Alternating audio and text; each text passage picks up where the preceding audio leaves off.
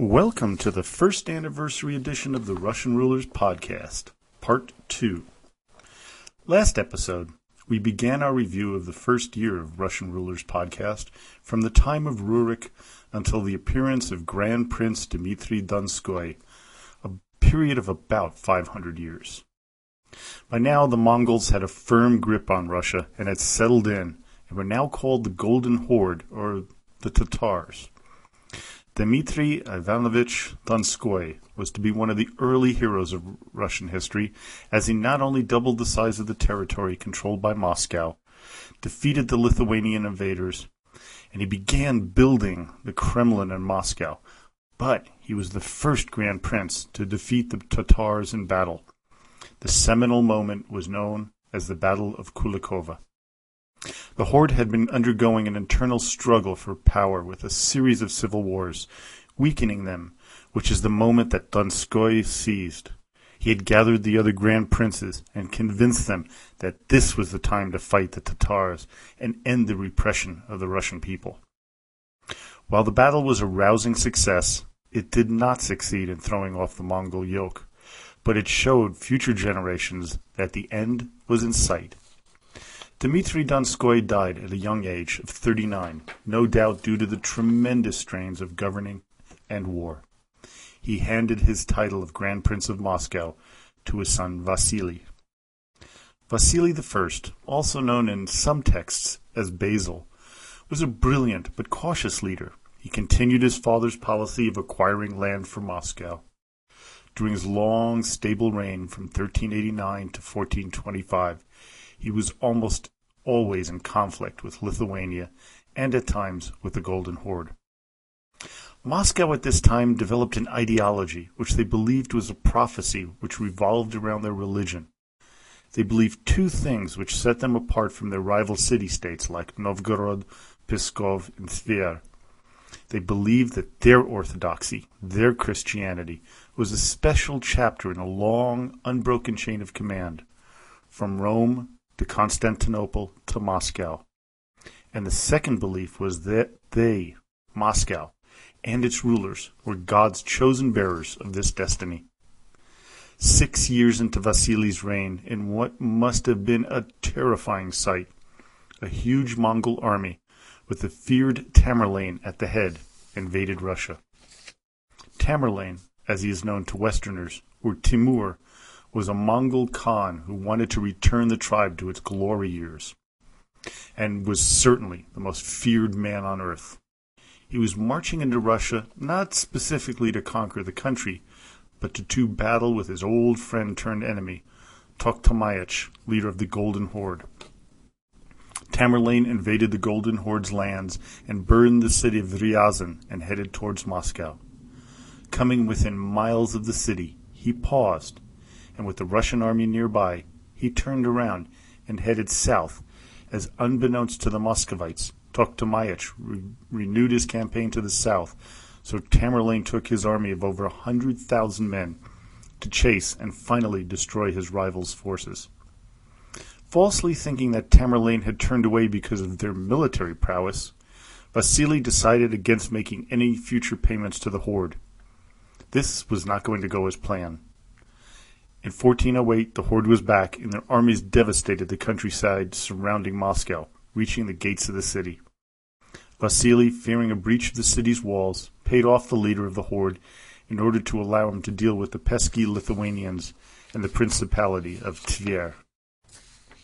In 1425 Vasily I dies after ruling Moscow for 36 somewhat stable years, leaving his title to his son Vasily II, who was 10 at the time. Looking back at Vasily I's life and rule, it was marked not by all the achievements he accomplished like his father Dmitry Donskoy, but by the fact that he avoided disaster. His son was not quite so lucky. It is now 1452, and for the first time since the Mongols controlled Russia, a period of over 210 years, the Principality of Kasimov, a Mongol province, pledged loyalty to the Grand Prince of Moscow. This was a sign of things to come, as the Golden Horde's holdings were quickly disintegrating. The land holdings were splitting up into separate khanates, with the first being the Crimean Khanate, followed by Kazan and Astrakhan. It was in 1452 that Moscow finally broke free from the Mongols' yoke, although the formal break was to come in 1480 under Vasily's son. When Vasily the Blind dies in 1462, also known as Vasily II, Moscow, that backward hick town, once ruled by Prince Daniel, youngest son of Alexander Nevsky, had grown to 15,000 square miles from the mere 500 square miles when Daniel first ruled.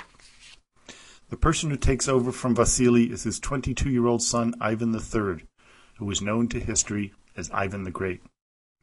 Ivan continues the expansion of Moscow's territory by taking control of Novgorod with its vast holdings being put into his control.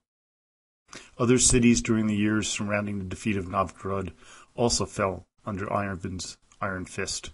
First Yaroslav, then Dmitrov, and finally Rostov capitulated. By the time Ivan dies in 1505, he tripled the size of Moscow's territory. Ivan expanded east to the frontier of the Khanate of Siberia. He went west to the Ugra and Desna rivers, to the southeast, taking then Lithuanian towns of Bryansk and Chernigov. Soon he extended his lands just short of Kiev. As for military power, he annexed one prince's private army after another into his ever growing military force. His armed forces made him the power to be reckoned with. Ivan, whose first wife, Maria of Tver, died suddenly, needed to remarry, and the selection he made solidified Moscow's place as the center of the Orthodox Christian world. He married Zoe Paleolog, who was the niece of the last emperor of Byzantium, Constantine Eleventh. Zoe changed her name to Sophia, who embraced her Russian Orthodoxy and pushed her husband to grab a hold of the legacy of her uncle and become a great ruler. He turned inward and almost immediately, at his wife's behest, adopted the imperial double-headed eagle, which was the symbol of the Byzantine Empire. The eagles, one looking east and one west, represented the leadership of the emperor or Tsar, over both the secular and religious world of his people. Now the Khan of the Horde demanded Ivan present himself in Sarai and pay the annual tribute. When that failed in 1478, Khan Ahmed demanded all past tributes be paid in full. It was time for war. Ahmed then gathered all of his forces, as did Ivan, and as had happened a hundred years before at the time of Dmitri Donskoy, the armies faced off across a river, this time the Ugra, in the year 1480. Ivan made a deal with one of the competing khans, which caused Ahmed to abandon the field of battle to rush back to defend his capital. The Mongol yoke was finally broken. Russia was free to create its own destiny.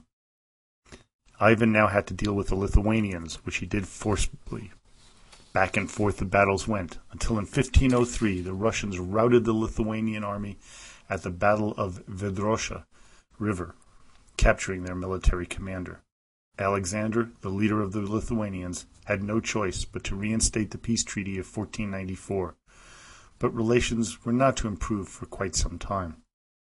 The Russian military began to modernize under Ivan's rule.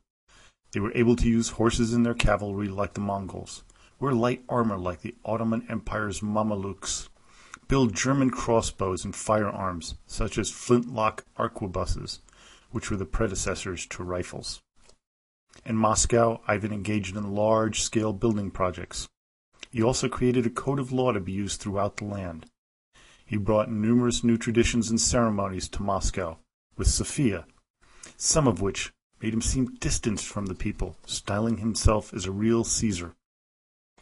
Ivan then focused on his successor, his son Vasily. He decided to have him declared co-ruler. Three years after the coronation of Vasily as co-ruler and heir, Ivan the Great, gatherer of the lands of Russia, dies in his sleep. It has been said that few mourned his passing because in some way he had alienated everyone around him and had created numerous enemies. But two concrete things came out of Ivan's reign. One was that the Tsar ruled by divine right, God's will. The second was that his marriage to Sophia and his adoption of the Byzantine ways were able to give ceremonies and rituals that put a distance between the Tsar and the people, even the boyars, which carried on all the way to the Soviet era. Vasily III was as ruthless, if not more so, than his father. One law he instituted show how, showed how far he would go to keep things in check. This rule, started but not fully implemented, was one that repealed the right of departure. In the past, if a prince of a city felt he was being mistreated by the grand prince, he could leave the protection of the Muscovite prince and ally himself with another country. This happened quite often in the borderlands with Lithuania. What this law said was the defecting from Lithuania to join up with Moscow was all fine and dandy, but going the other way was now going to be viewed as treason, punishable by death and confiscation of all the prince's land by the state. Nearing the end of his life, which came due to an infection, Vasily had two sons born from his second marriage. One he named Ivan after his father, the second was Grigory.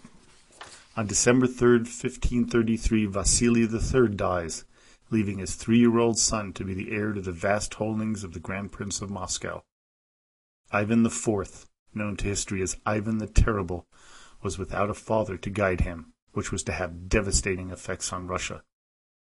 Next one, and next episode, we catch up on Ivan the Terrible, the time of troubles, and the beginning of the Romanov dynasty. Well, I hope you enjoyed that uh, compilation. As always, please don't forget to visit the uh, Facebook uh, fan club Russian Rulers uh, History Podcast and leave a comment, make a suggestion, uh, join our growing family there. And as always, до свидания и спасибо большое.